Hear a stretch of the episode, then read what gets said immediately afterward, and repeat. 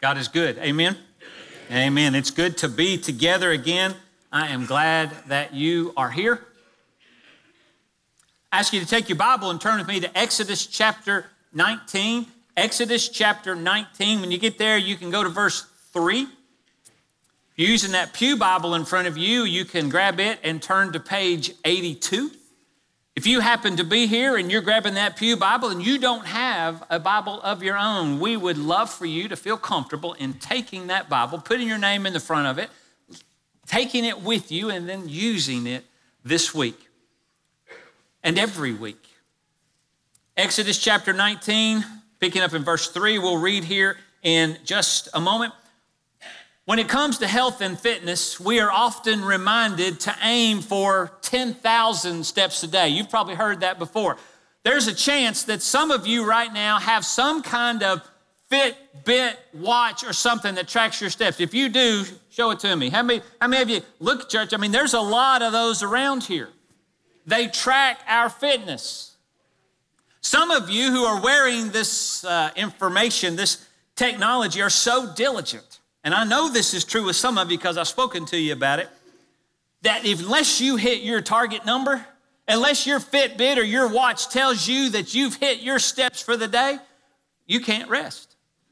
Some of you have told me you'll go out late at night, just walk around the neighborhood, walk around the house, just until your ring closes on your Fitbit. I love that kind of diligence. This 10,000 steps per day goal seems to have originated, I did some digging this week, from um, a trade name, pedometer, that's an old word, in 1965 that was made by Yamasa Clock in Japan.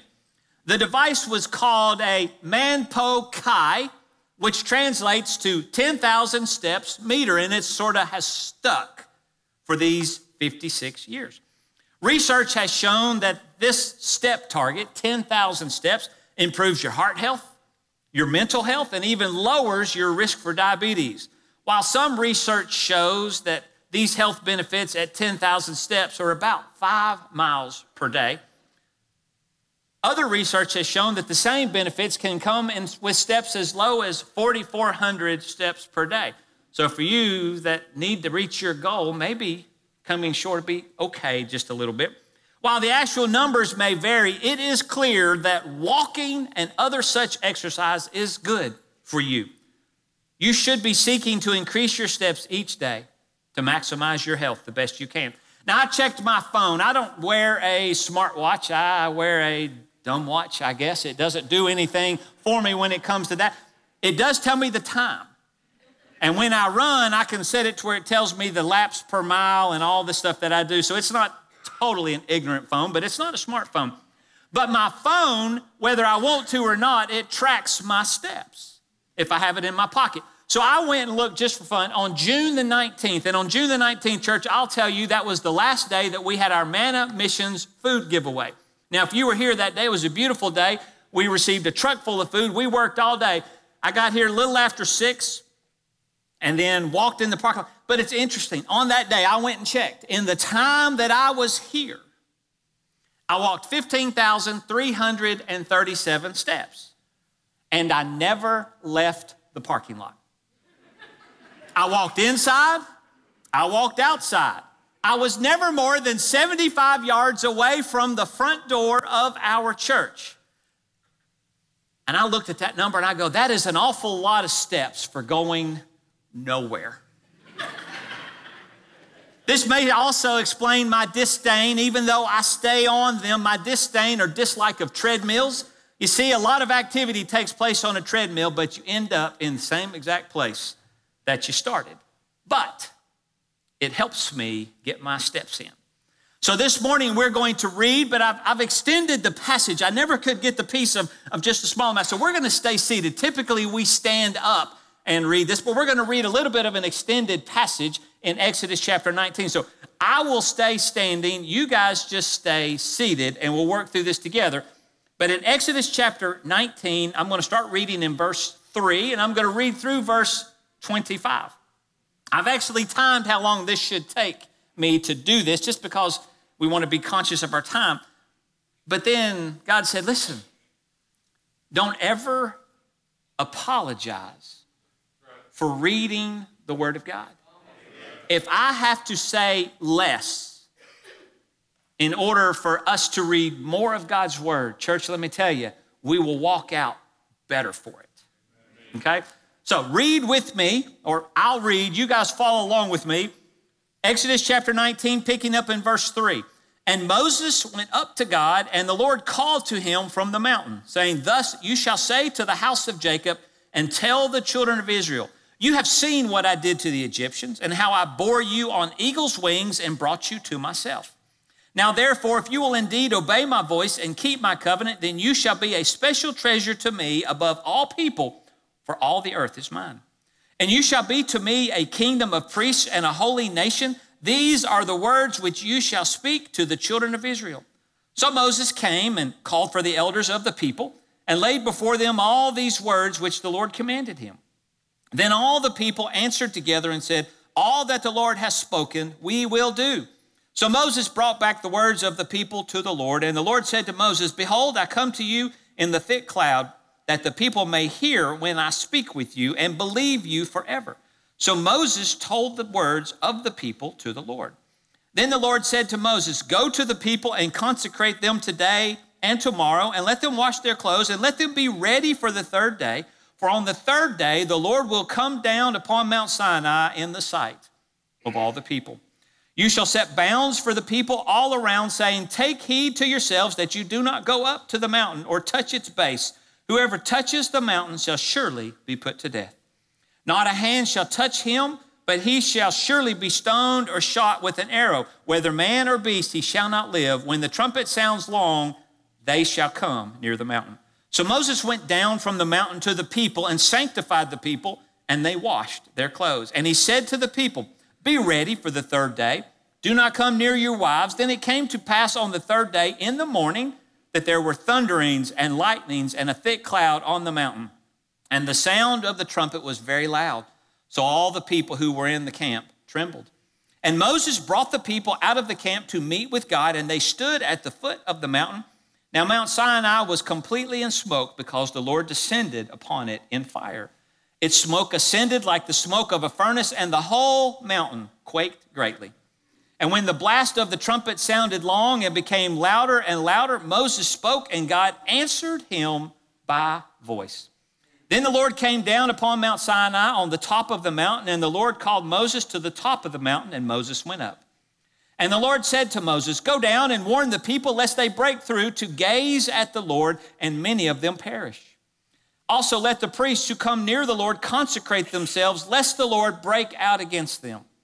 But Moses said to the Lord, The people cannot come up to Mount Sinai, for you warned us, saying, Set bounds around the mountain and consecrate it.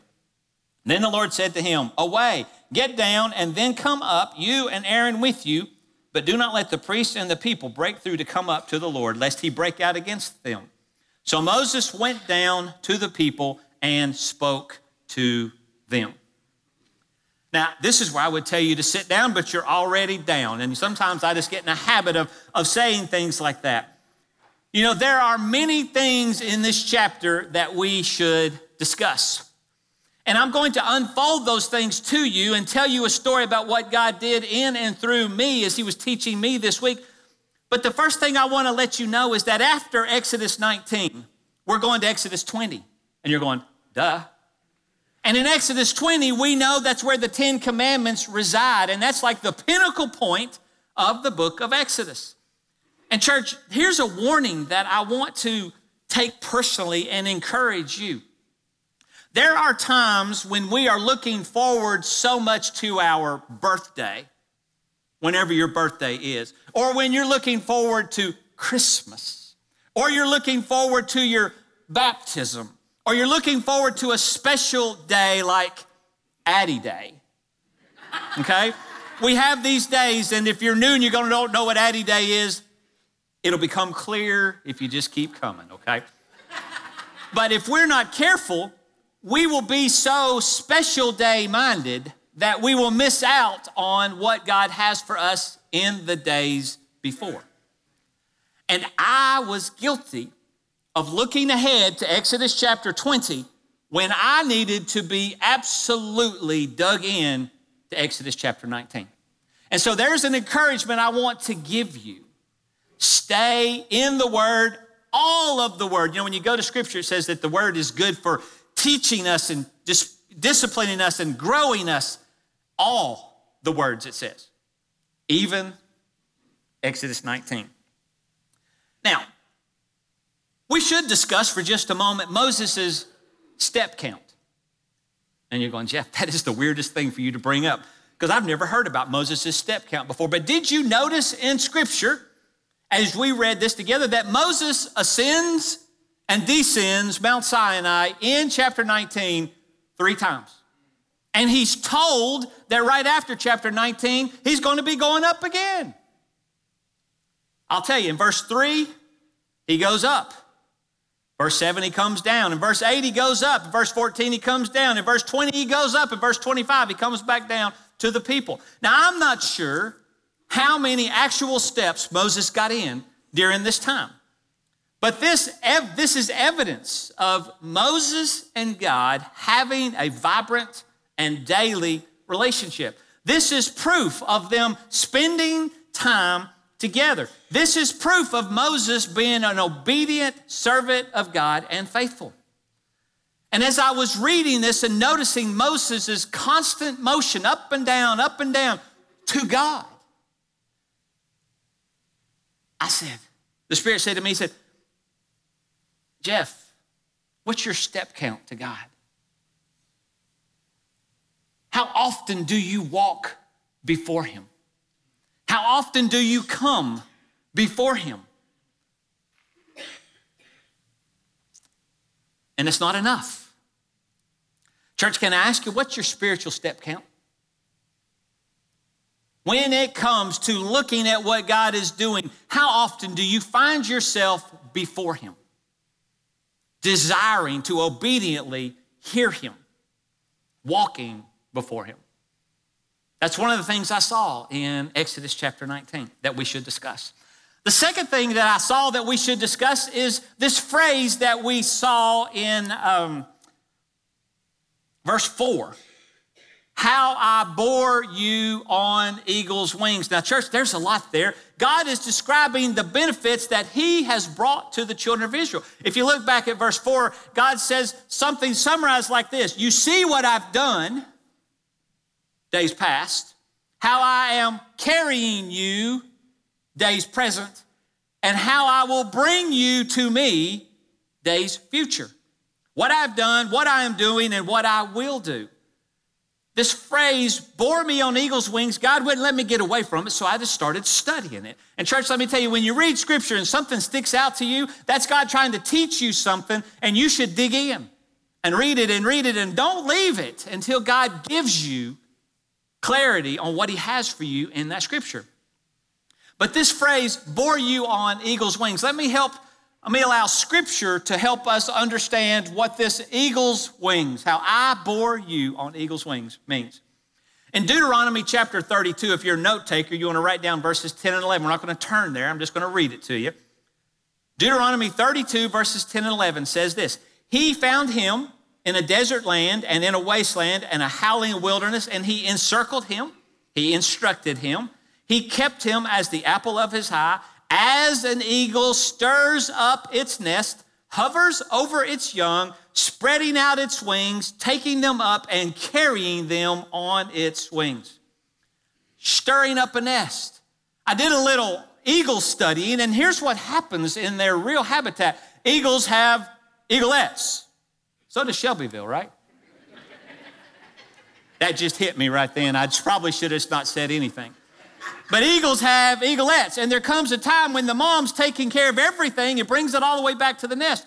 But their practice is, and as scripture just picked up there, there comes a time when it's time for the eaglets to leave the nest to begin to grow, and it says that the mom begins to tear the nest up. She's saying, Time for you to go. And these eagles or these eaglets, they begin to make their way out of the nest, but they're still trying to figure out. And if you noticed, eagles, they nest really, really high. It's a dangerous place to be an eaglet going, but mom's tearing down the house. We got to go.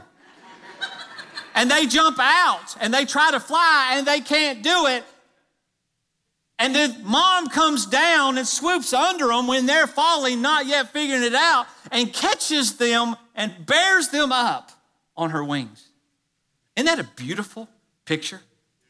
It's a picture not only of God being there for you, but it's a picture of God putting you where you need to be so that you begin to grow to be what He's planned for you to be.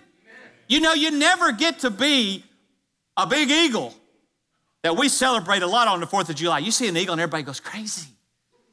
But you know, you don't get there if you stay in the nest. And this bearing on eagle's wings. So let's keep going. Psalm 103, verses 2 and 5 says, Bless the Lord, O my soul, and forget not all his benefits, who forgives all your iniquities, who heals all your diseases, who redeems your life from destruction, who crowns you with loving kindness and tender mercies, who satisfies your mouth with good things, so that your youth, your youth is renewed like the eagles. This is a picture, church, of salvation. God is seeking to help us to grow, to become mature in Him, to be renewed, to take seriously our calling.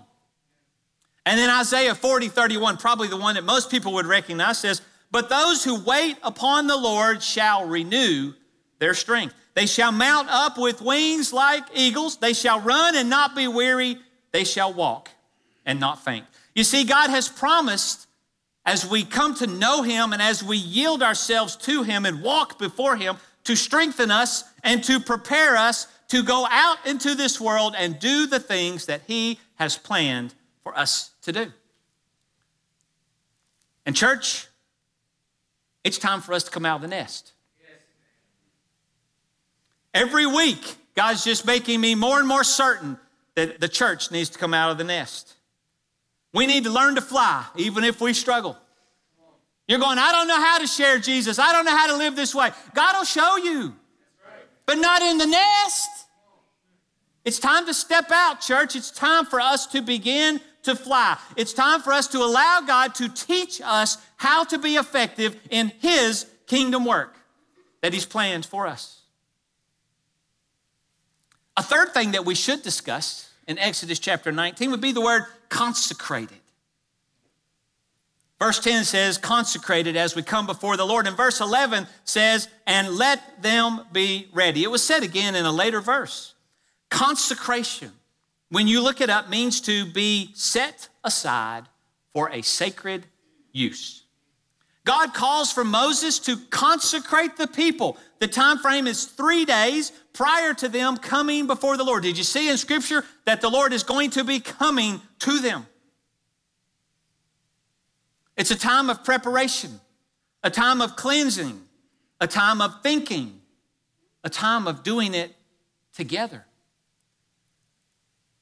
As I think and pray and study Exodus chapter 19, I come to a realization that I usually do not take the time to understand the privilege and the right and the command that I have to present myself to Him, to the Lord, as a living sacrifice. I must yield myself to Him and be able to be able to stand in His presence. I don't enough. And Scripture teaches in Hebrews chapter 10, verse 31 says that it is a fearful thing to fall into the hands of the living God. Also in Hebrews 12, 29 says, For our God is a consuming fire. And God is saying, I'm coming to you in three days. And in these three days, you need to get ready. You need to get ready. And I'm thinking, Lord, I just come before you just haphazardly all the time without becoming ready. We take the Lord's Supper. Paul talks about this getting ready as a uh, allowing a man to examine himself so that he doesn't take the Lord's Supper in an unworthy manner. Note the lengths that God goes to to protect the people from not being ready. Verse 12, he sets bounds for the people around the mountain. They're not to touch the mountain or they die. You notice that the people who touch the mountain and die, you're not supposed to touch them. It says that they finished dying either by being stoned or shot with an arrow. God's pretty serious about you. You be ready. You listen to what I tell you to do. Verse 13 says that you can come near the mountain when called by the trumpet. Verse 15 says you need to set aside all your other relationships for a moment when you're preparing yourself to come before the Lord. Nothing else is important. Verse 21, he tells Moses, Go down and warn the people lest they break through and gaze. Now, I really liked this statement, and then I didn't like it, and then I liked it again because it says, Moses, go down and warn the people lest they gaze. You know what that means? That means the people are trying to get a peek. You ever been someplace where there was a curtain and you're trying to see behind it? You want to see what's going on? You get a gaze. And then God convicted me. How often do I just want to get a gaze of God? I don't want to know Him. I don't want to yield to Him. I'm just curious and I want to get a gaze and we do things to try to get a good glimpse of God. Let me ask you a question, church. Do you desire to see God or know God? Exodus 19 says, God's not interested in you getting a gaze of Him. God is interested in you yielding to Him and knowing Him. Verse 22 says, Remind the priests to be consecrated. Church, I was reminded here there are no exceptions to being ready to come before God. Some would say, Jeff, you're a pastor. Surely God gives you special privileges to come before Him. No. If I am not ready, if I don't examine myself, this morning as I came in, I left the house. It's uh, 8.6 miles from my house to the church. And that's the time when God calls me to pray. And I started praying about all the things that God was laying on my heart that were heavy, that could get in the way of me doing my, my responsibility. Different fears, different concerns, different perspectives that I needed to have. And I tried to yield them all up to Him. Church, I'm just a man. There are no exceptions. Every single one of us, me included, need to get ready before we come before God. Verse 24 says, Moses, away. What that means is hurry, go down and remind the people, lest I judge them. And I thought this was very interesting. Look at verse 23. Because God's told him, He said, Moses, you better go down and warn them. Moses says this in verse 23. But Moses said to the Lord, The people cannot come up to Mount Sinai, for you warned us to not. That Moses, he's just so naive. You know, he thinks that just because God says don't, that the people are going to don't. Sorry, Angela. I know I just butchered the grammar right there. right? That's what he thinks. God's word says don't, so we don't. But how many of us know what God's word says, but yet we do not allow it to be what we do? And Moses is saying, God, those people aren't going to come up here. You told them not to. And God says, Moses, you better hurry and get down there. That's what it says. Verse 25, I mean, verse 24, you better hurry. Moses may be showing good faith in Israel's obedience, but God knows us too well, loves us enough to go to the great lengths over and over again to protect us. Because coming before God is not something to be taken lightly. Having an appropriate fear and understanding of the Lord prepares us to come before Him. I did a little example, I did a little research in Scripture. Scripture tells us this about fear appropriately coming before God. Job 28 says that fear is wisdom. Proverbs 1 says fear is knowledge. Proverbs 10 says it prolongs life. Proverbs 14 says it is a fountain of life and it brings strong confidence. Psalm 128 and many, many, many others say that fear brings blessings. Exodus chapter 20, verse 20, that we're going to be getting to, that fear helps us to not sin. Proverbs 14 again says that fear helps us to walk uprightly, will lead us to repentance or the right view of ourselves, says Proverbs 3 7. So, should we be fearful of God? You know, sometimes in this world we've said, well, they don't really mean fear, they mean sort of respect. Church, let me tell you, God means fear. Okay? Now, God wants you to respect Him. God wants you to love Him. God wants you to trust Him. But as we read Scripture, We need to understand that this God that we sometimes unworthily come before in an unprepared manner, that same God just closed the Red Sea on all of Egypt. That same God killed Achan because he didn't obey the rules at Jericho. That same God knows exactly how to get us to the point that he wants us to get to. Amen? So we need to understand that this fear is having the appropriate understanding of who God is compared to the appropriate understanding of who we are and not ever getting those two understandings out of order.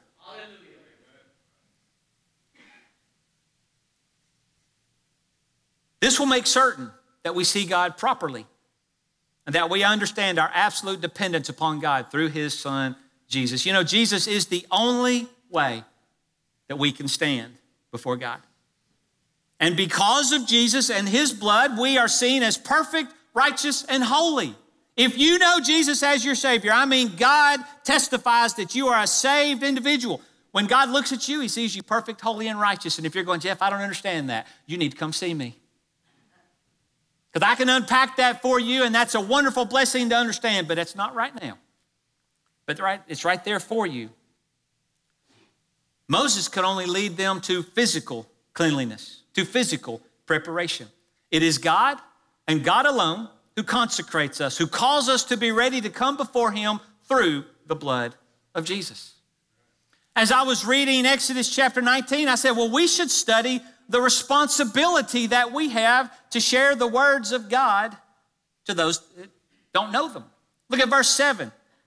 God had spoken to him and he said, You go tell the people. And what Moses did in verse 70, Moses called the elders of the people and shared with them, that's the elders, the words which the church, which the Lord commanded him. If you recall, these elders were set up in within the children of Israel, which are two and a half million people or more. They were set up to allow for the appropriate functioning of the people, the appropriate communication to the people. And so when God tells Moses to tell the people, what God meant was Moses, go down and tell the elders and tell the elders to go tell the people. In our terms today, God is saying, Jeff, you go tell the church that it's their responsibility to leave the church and go tell those who don't know about Jesus the words of God. That's why we're here, church. I love seeing us all together. I love the unity that God wants to bring to us as we're finally all in one room together.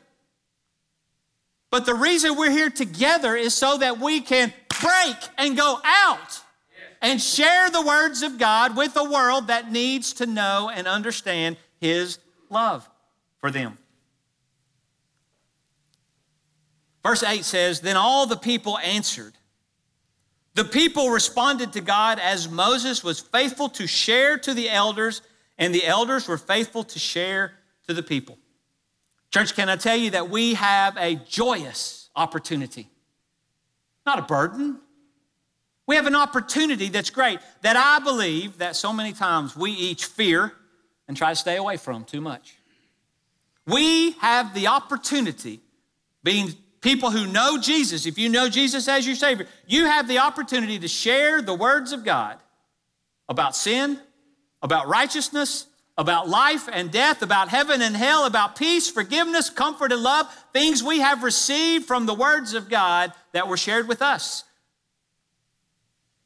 I look back and think back of the people who took time to share with me the words of God.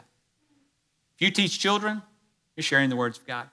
If you teach youth, you're sharing the words of God. If you teach adults, you're sharing the words of God.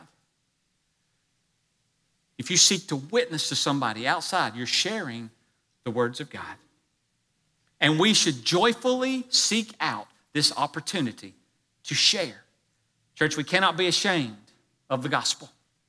We must not underestimate the power of the gospel. You see, if we know Jesus as Savior, really know Him, this sharing of the words of God should be a natural outpouring of our lives.